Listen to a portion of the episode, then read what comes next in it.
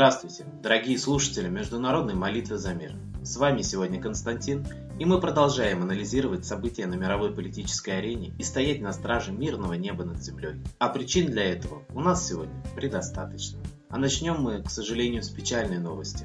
Пассажирский самолет Boeing 737 разбился при посадке в аэропорту Ростове-на-Дону, сообщает ТАСС со ссылкой на источники в экстренных службах. По словам собеседника агентства, катастрофа произошла в момент, когда самолет заходил на посадку. Лайнер дубайских авиалиний упал в 253 метрах от взлетно-посадочной полосы со стороны города Аксай. По данным местного управления МЧС, все люди, находившиеся на борту разбившегося Боинга, погибли. Всего на борту находилось 55 пассажиров, из которых 18 мужчин, 33 женщины и 4 ребенка. Среди них на борту самолета находилось 11 иностранных граждан. Коллектив нашей передачи не может обойти стороной эту новость, так как случилось это на территории России. Погибли наши с вами сограждане, соотечественники, и мы просто обязаны помолиться за упокоение их душ.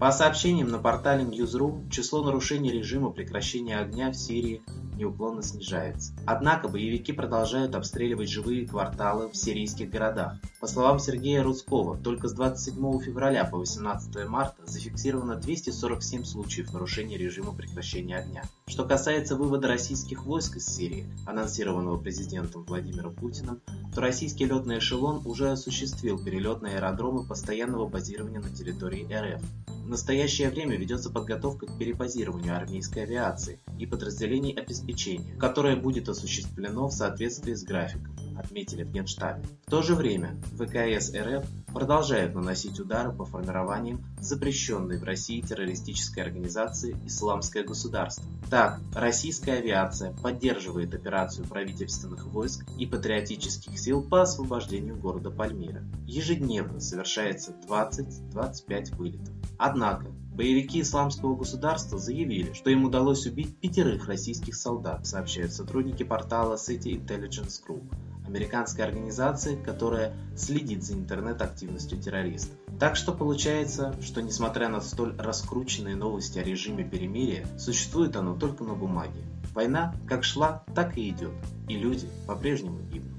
А Госдепартамент США официально объявил сроки визита в Москву госсекретаря Джона Керри. Он начнется 22 и закончится 25 марта, сообщается на сайте американского ведомства. Главной темой для обсуждения с российским руководством должно стать урегулирование конфликта в Сирии. Визиты госсекретаря в Москву и разные встречи глав государств происходят чуть ли не ежедневно.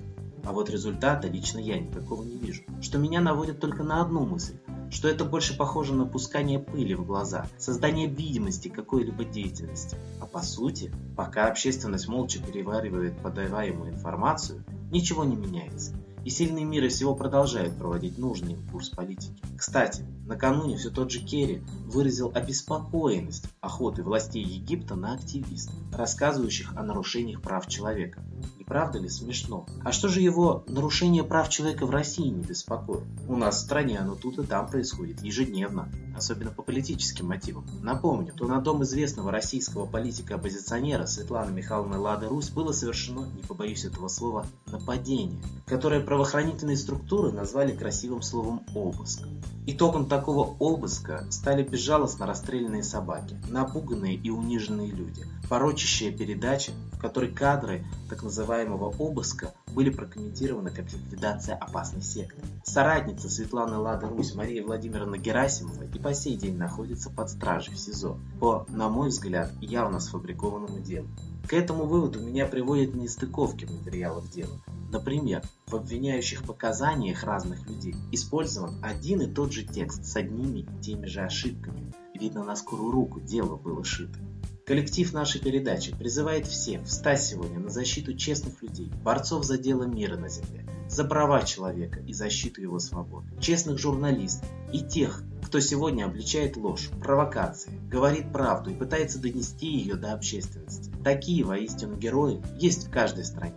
И обязанность человечества защитить таких людей, и тогда они защитят мир на земле.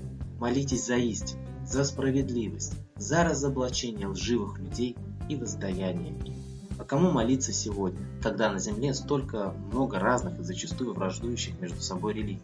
Мы предлагаем молиться Солнцу, ведь оно почитаемо во всех культурах, вне зависимости от вероисповедания. Да исторически солнечному божеству молились под разными именами во всех странах мира. В Египте – Ра, на Востоке – Майтрей, в Европе и России – Митра. Подтверждение тому украинский санскритолог Наливайко в своей книге «Тайно раскрывает санскрит» приводит армянский вариант легенды о Кии, Щеке и Хореве. Братья выступают в ней под именами Куар, Мелтей и Хариан. Но главное, в легенде братья названы детьми бога Митры. С именем этого бога Наливайка связывает происхождение имен Дмитрий, Владимир, Ярослав, Мирон, а также украинского города Миргород. Действительно интересно.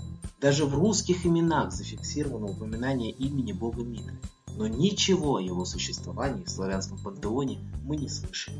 Да и если учесть, что пантеон дохристианских богов был описан при князе Владимире, который приложил массу усилий, чтобы изжить именно его в сознании русского народа, то становится понятно, почему имя этого солнечного русского бога никто сегодня не знает. Молитесь, Митре, о и молитва ваша будет услышана. А мы передаем слово Светлане Влади Русь.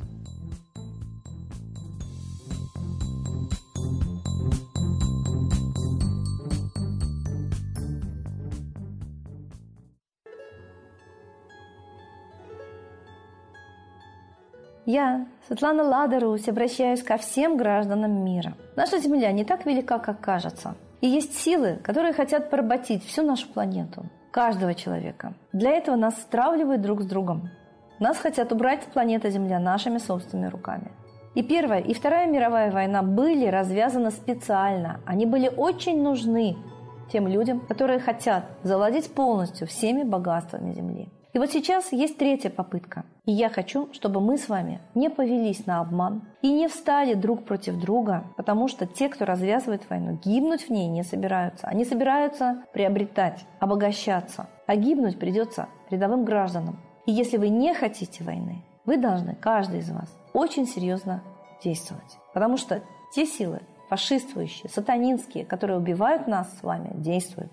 У нас есть очень простой и очень сильный способ противостоять войне – это обращение к Солнцу. Русский ученый Чижевский, который был представлен на Нобелевскую премию, доказал, что именно Солнце влияет на социальную активность людей всей планеты. Поэтому контакт с Солнцем, разговор душевный с Солнцем – это наша огромная сила. Мы должны знать, что до христианства всей планете была единая вера в Солнце – митраизм. Во всех странах мира находят капища, находят храмы, посвященные общению с Солнцем. Нас заставили забыть об этом и привязали к Луне, а Луна – это отражение Солнца. Давайте станем солнечными. Обращаемся к Солнцу все вместе и обращаемся о мире. Мой жизненный опыт говорит о том, что если несколько человек одновременно просят об одном и том же Солнце, оно обязательно отвечает. Сотни и тысячи людей, моих последователей, обращались к Солнцу, и на Солнце появлялись пятна, и менялась погода, и менялась ситуация в мире. Поверьте мне. Японцы обратились к Солнцу, чтобы эскадра США не погубила их страну.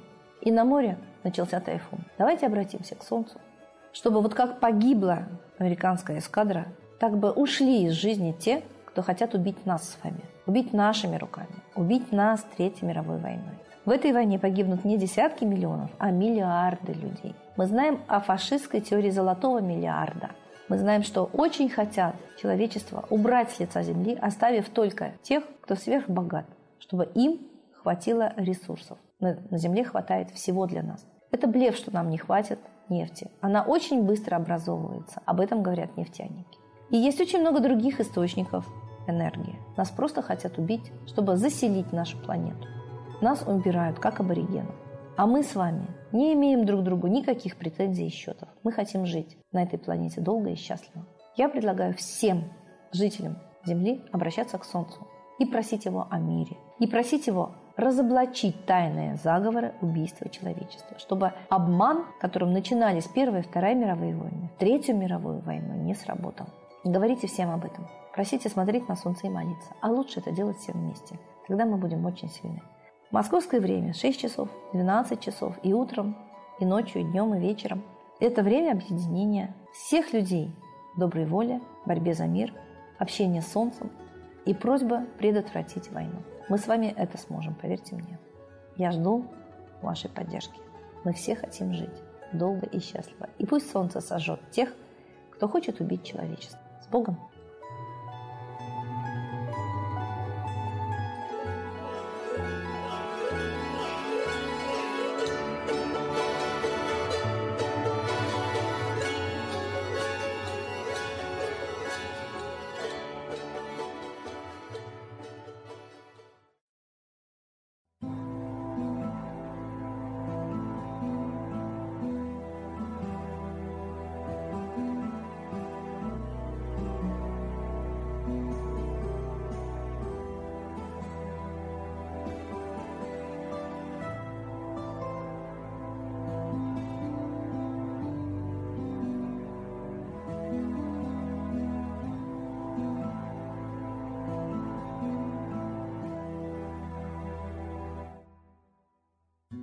Дух смерти и зла над Россией клубится, и заговор тьмы над народом глумится. Исчезли последние крохи в стране, а НАТО, Китай уж готовы к войне. Солнце родное, спаси нам страну, трусости, лени, прости нам вину.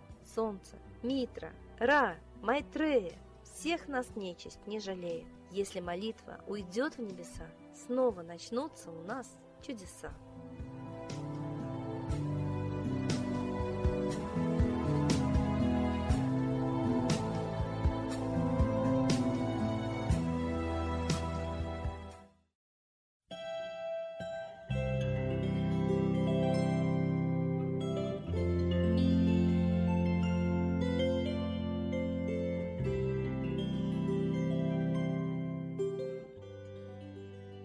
Спасибо всем, кто был с нами и молился за мир, а мы с вами прощаемся до следующей трансляции.